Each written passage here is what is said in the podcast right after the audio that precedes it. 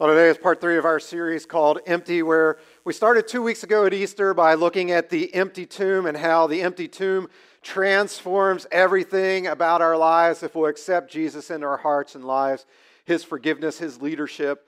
He changes everything. Then last week we looked at empty wallets and how that impacts our lives. We talked about how to get out of debt, how to stay out of debt, and just how to make sure you have a better future so that you can be more generous with everything that you have. Today, I want to talk to you about one other thing that impacts so many people in our society, and that is empty relationships. Now, as we get started here this morning, let me do a little bit of a survey. How many of you this morning are married? Let me see, raise a hands. You're married, nice and high. Wow, lots of married people here today. You can put your hands down. How many of you are single? Let me see the single people. All right, lots of single people out there.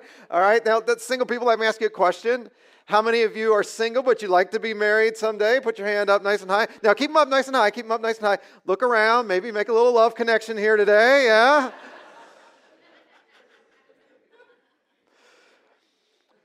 Now, for those of you that got married, you looked for the one, right? You're like, I gotta find the one, and then you found the one. How many are ready to trade that one in for another one? Don't put your hand up.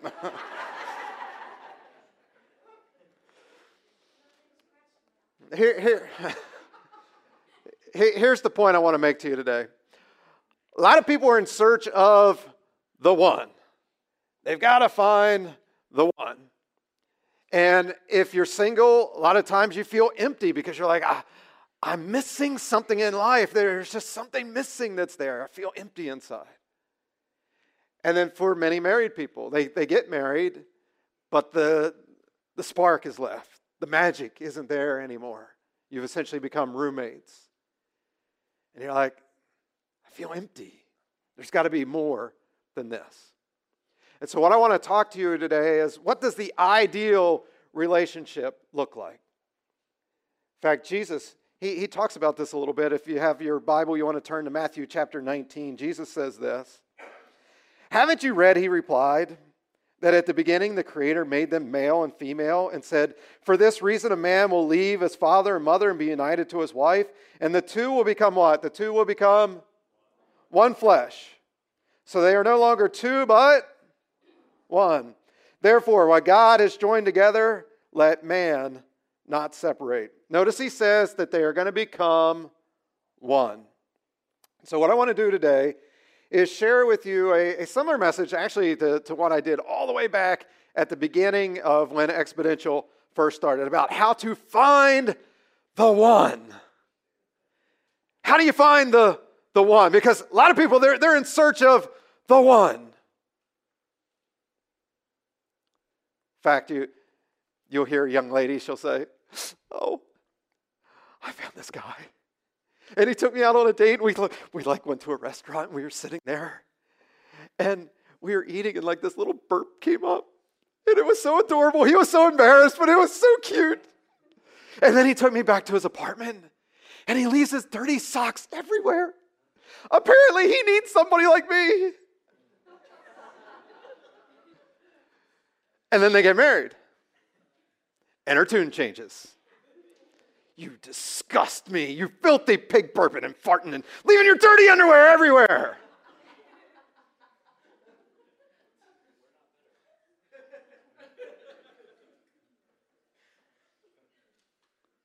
She was in search of the one, she found the one, and now she wants another one. But here's my, my point for you today. Today's key thought to be happy and fulfilled in life, I must find the one. I've got to find the one. Now, that seems hard to do. And so, people, they're in search of the one. They go through relationship after relationship after relationship. They're trying to find the one. But they can't seem to find the one. So they keep putting it off, putting it off, putting it off in search of Mr. Perfect or Miss Right. But here's a shocking statistic for you. Put it on your outline. People are getting married later in life because they're afraid of getting burnt, but yet divorce rates are now nearing 60%. So, what's the problem?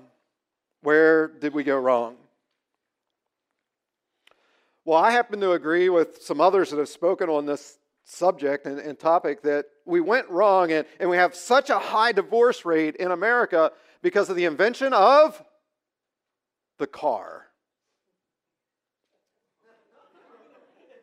You're going, wait a second, Gilbert, did you say the reason we have such high divorce rates is because of the invention of the car? Yes, let me explain. Up until about 100 years ago or so, if you wanted to get somewhere, you either had to walk or take your horse. And so, what that meant is you didn't travel much beyond your little local town. You, you just stayed there. Everybody knew everybody.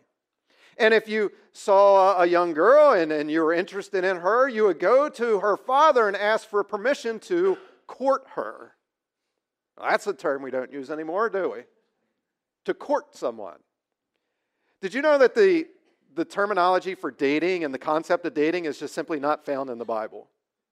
It's a new concept. When did this concept start? It started with the invention of the car. Because up until that point, you courted someone. And here's what would happen you knew this girl basically your whole life, or this boy your whole life. You had probably gone to school with them your whole life. The families knew one another. And either it was an arranged marriage, or you fell in love with them at school and you went to the father and said, Can I have permission to, to court your daughter? And there was the families that were there. Each family knew each other, and they were speaking into this young couple's relationship. There was mentoring, there was a accountability that was there. But then with the invention of the car, now you didn't have to just date somebody from your town or court somebody from your town. Now you could date someone from another town. You could drive off a couple towns over and go out with this girl or with this guy to date them. You know, it's not uncommon anymore for, you know, a, a 17 year old boy to be in a car all alone with a 16 year old girl. There is no mentoring. There is no accountability. There's nobody speaking into the relationship. In fact, a lot of relationships with teenagers anymore, their parents don't even know about it for months. And so, is it any wonder that we have such a high divorce rate today? Is it any wonder that 96% of all males and 94% of all females now engage in premarital sex? That nearly 60% of marriages are ending in divorce because for both teens and adults, dating has encouraged people to start to do things that only married people are supposed to do. And so what happens is when the relationship doesn't work out, you're dating somebody, you break up with them, and you try to find somebody else. And you're trying to find the one. You're in desperate search of the one, and, and you keep searching and searching. And then you find somebody else and you date them. You do things that you shouldn't do, and then that doesn't work out. And so you break up with them, and you just keep searching and searching and searching and searching. And so here's the problem with that. I put it on your outline this way today's dating process for many is just practice for divorce. Because what you're doing is you're sleeping together, you're living together, you're doing things that simply weren't a part of God's plan for preparing for a marriage. You know, even if you take the Bible and God completely out of it, we all must admit that the amount of divorce and teen pregnancy and abortions and STDs in our country is just not a good thing. In other words, something's broke, something's wrong. And if we continue to do the same things we've always done, we're going to continue to get the same results we've always gotten. And so we've got to recapture what the Bible talks about when it says you've got to try to find the one. And what it means to have a, a good relationship with another human being. You know, for many couples, I think that as they're dating, the, the problem they make is they think all about like the, the romantic side of the relationship. They think about the physical side of the relationship. They've never once thought about the spiritual aspect of it. That there's got to be a spiritual component to this relationship between man and woman. And so that's what I want to talk to you about today is how to have a spiritual uh, aspect to your relationship, whether you're dating or courting or once you're married. You know, one day a guy came up to Jesus and he says, Jesus, you're a pretty smart guy. He says, You, you seem to know God's word and, and God's law. He says, But the, the Old Testament here, this, this, is a, this is a pretty big book here. He says, So, Jesus, tell me, out of all 613 commands of the Old Testament, which one's the most important? And Jesus says this to him. We find it in Matthew chapter 22, verses 37 to 39. It says, Jesus answered, Love the Lord your God with all of your heart, soul, and mind. This is the first and most important commandment. The second most important commandment is like the first one, and it is love others just as much as you love yourself. You know, the, the reason so many marriages are messed up today is that people haven't figured out how to apply these couple of verses to their relationship. You see, so often in life and in love and in our relationships, we're always looking about what can I get? And so we do that when we're looking for this romantic type of love. It's like, I got to find the one. I've got to find somebody that, that will give me what I need, somebody that's going to meet my needs, somebody that's going to make me happy, somebody that's going to give me peace, and somebody that will give me joy in life. I've got to find the one. I've got to find the one. I've got to find the one. I've got to find the one. But I want you to imagine this scenario for a second. Imagine a young guy comes up to you. He's a, a good follower of Jesus. And he's all excited. He says, I've met a girl, and she loves Jesus just as much as I do. And she looks pretty, and she smells really good. Man, I think I found her. I think that I found the two. You're going, wait a second, Gilbert, the two? Yeah, exactly. I think I found the two. Look at your outline there. The reason that today so many people have messed up relationships is they've forgotten that Jesus is the one and their spouse is the two. Let me say that again. The reason today so many people have messed up relationships is they've forgotten that Jesus is the one and their spouse is the two. Jesus needs to come before anyone and anything else. Jesus has to come before your spouse. Jesus has to come before your job. Jesus has to come before your kids, your friends, your hobbies, whatever. Jesus has to be number one in every aspect of life. Remember, I said to you earlier that the key thought for today is that to be happy and fulfilled in life, you've got to find the one. I wasn't kidding. But the one is Jesus and then your spouse is number two. If Jesus isn't number one, your relationships are always going to suffer because only Jesus can satisfy.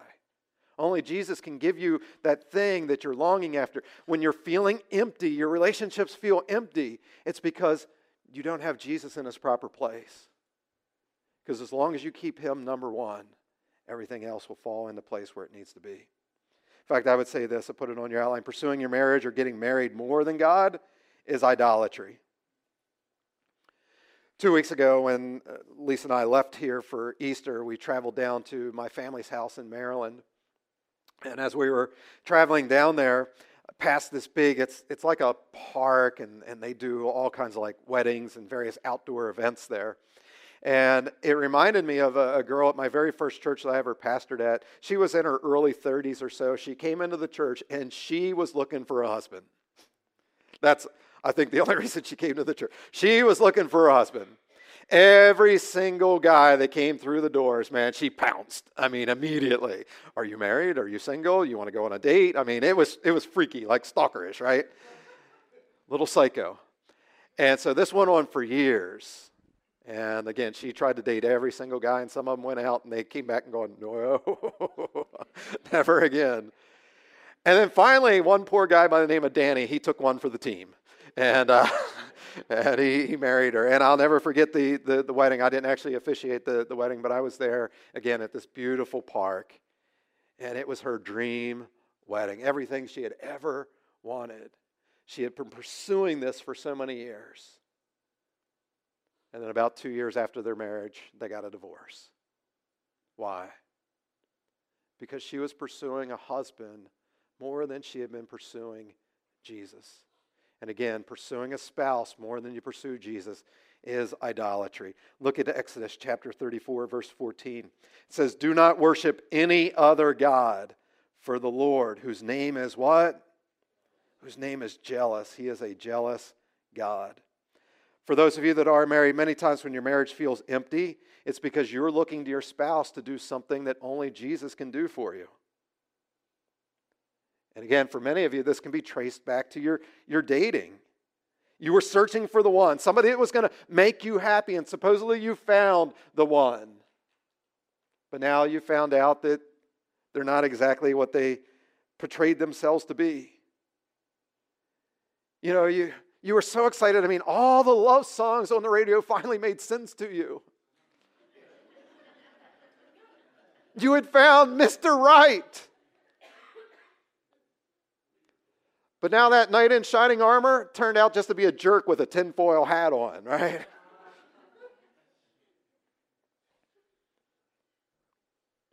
You were searching and searching and searching, but as it turns out, you were searching for the wrong thing. You need to pursue Jesus, number one. Jesus is the one, and then the spouse is number two. Now, when you switch your thinking to this, that I'm always going to put Jesus first and then my spouse, not only does it change your thinking, it'll change your actions as well. It'll change the way you treat your spouse. Guys, let me talk to you first. What you need to realize is that, that women are multipliers by nature. Okay?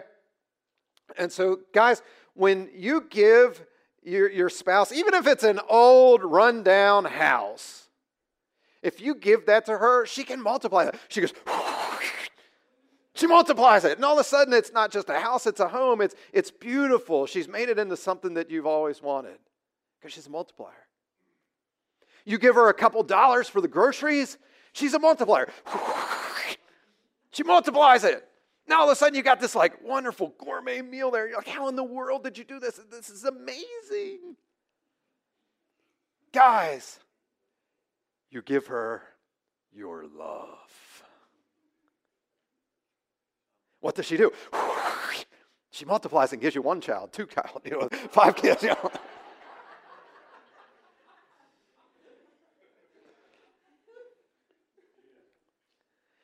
Guys, you give her a hard time.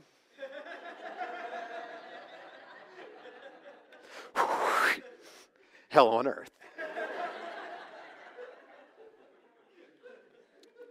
Guys, let me say this. If you don't like what you're getting from your wife, consider what you're giving to your wife to work with. See, it's not her fault, it's your fault. You, you need to you need to give, you need to love, you need to sacrifice. Because if you give her a good thing, she's going to multiply that and make it even better. And your life's going to be better. Ladies, let me talk to you for a second.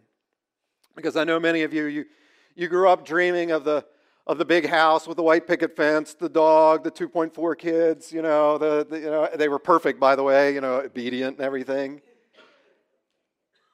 and you were going to live happily ever after. Now you've gotten married and it hasn't worked out that way.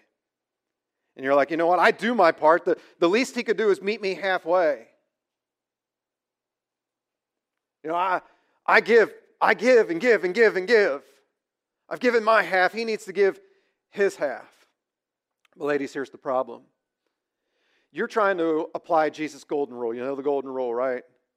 Do unto others as you would have them do unto you. You're trying to apply that to your marriage, but that doesn't work for marriage. Actually, there's a higher standard. In fact, here's what we should say we should love our spouse just as Jesus loved us.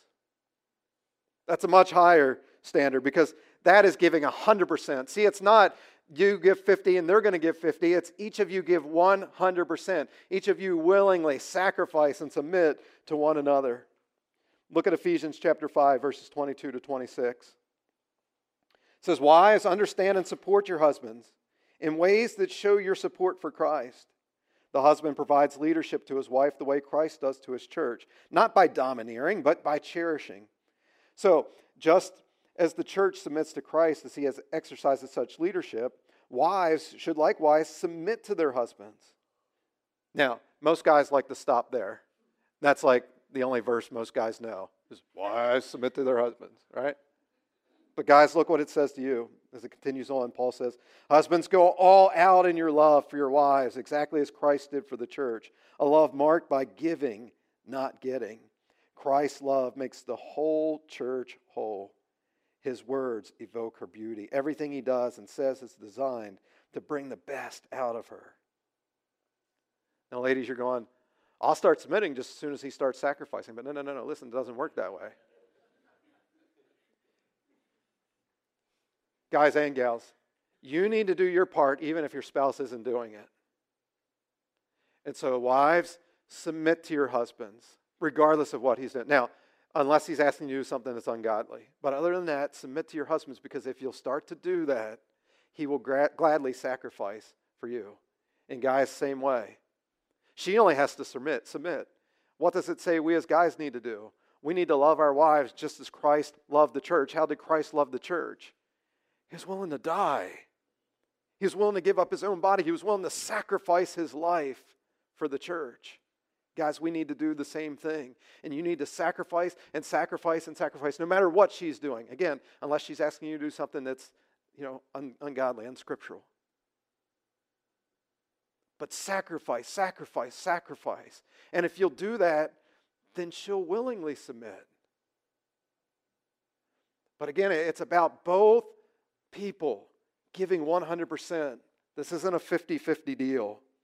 You've got to pursue Jesus first and each other second with all of your heart, soul, mind, and strength. And if you'll do that, everything will start to turn or will turn out fine. Now, I'd be remiss if I didn't talk to those of you that are here today and you are single. Because again, you, are searching for a spouse. There's that empty feeling that there's got to be more. But let me remind you that what I said was this Jesus needs to be number one. You're not ready to find the two unless Jesus is the one. Let me say that again. You're not ready for the two unless Jesus is the one. You've got to get your relationship with Him right first. And then once you have that, now you can go out and try to find somebody. Give you a couple tips with that. The first one would be this Do not be unequally yoked. You're going, what in the world does that mean? Well, a yoke is a, a piece of farm equipment. It, it's a, a wooden thing that goes over the neck of animals, two like minded animals two ox, two bulls, two horse, whatever. And scripture says that we're not to be unequally yoked. In the same way, you wouldn't take like a dog and a horse and yoke them together, it wouldn't make sense. Why? Because the horse will dominate that relationship. And see, when you, you yoke two animals together, it's so that they can pull together in the same way to make the job easier. And so when it comes to a marriage, you, you, want to be equally yoked with somebody that you're pulling in the same direction, that, that life and, and just everything in general is going to be easier because you're together. And so scripture makes it very, very clear that when it comes to marriages, do not be unequally yoked. In other words, you are pursuing Jesus with all of your heart, mind, soul, and strength. He is your one. You can't then date or marry an unbeliever. Why? Because you're unequally yoked. You'll be pulling in different directions. One of you is going to dominate the relationship. And your spouse is ultimately going to become jealous of your relationship with Jesus because you're putting Jesus one and them number two, whereas they're putting you number one.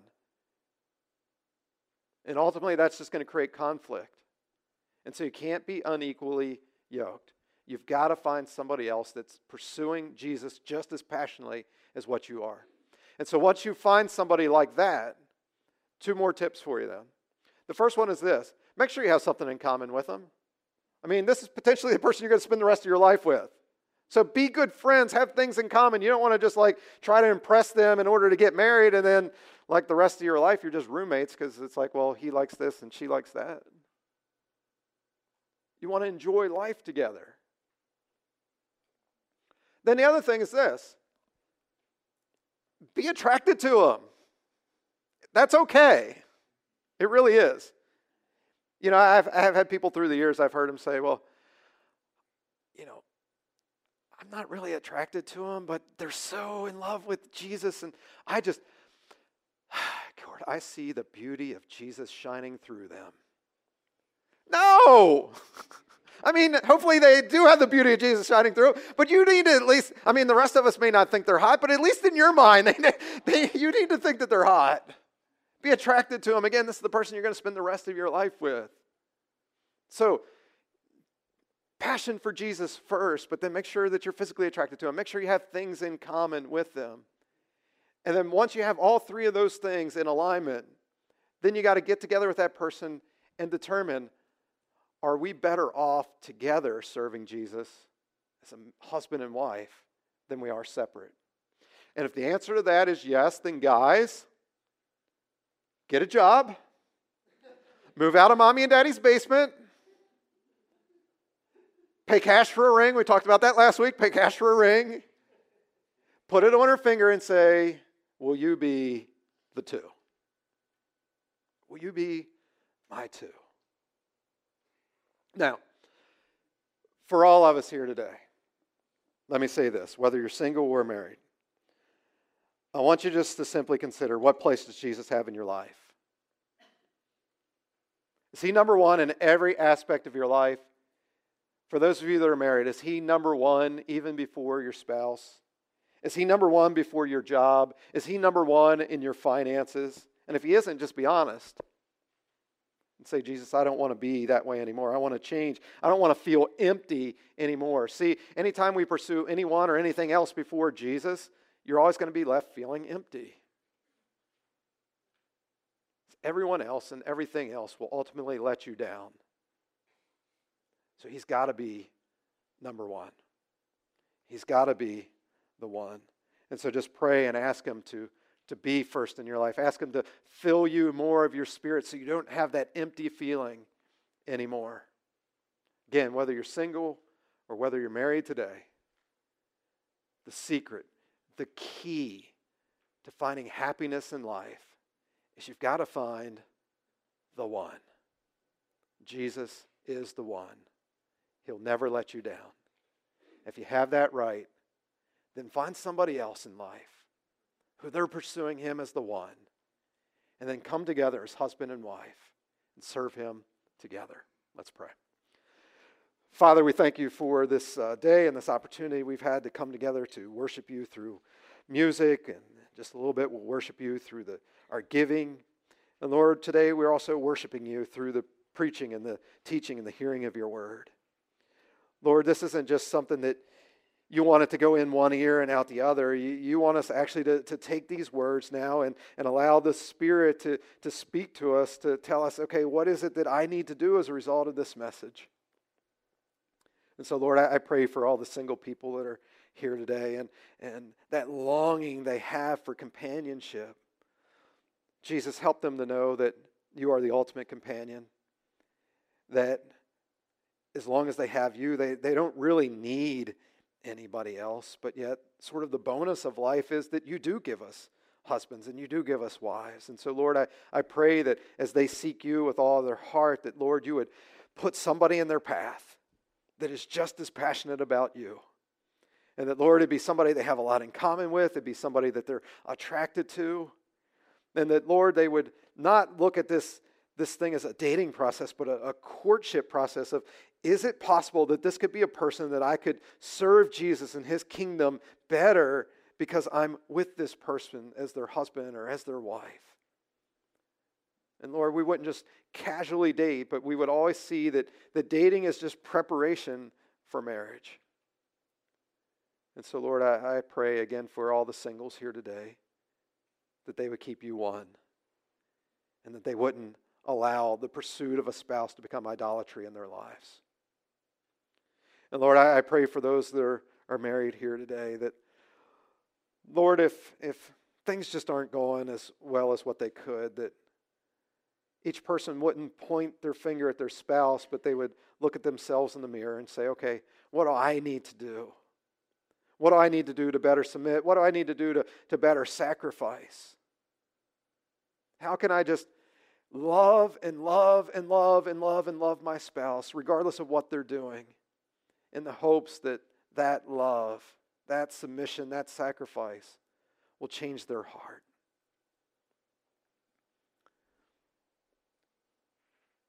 Lord, I, I, I pray that lives and, and marriages and relationships would just be completely transformed because of this message today.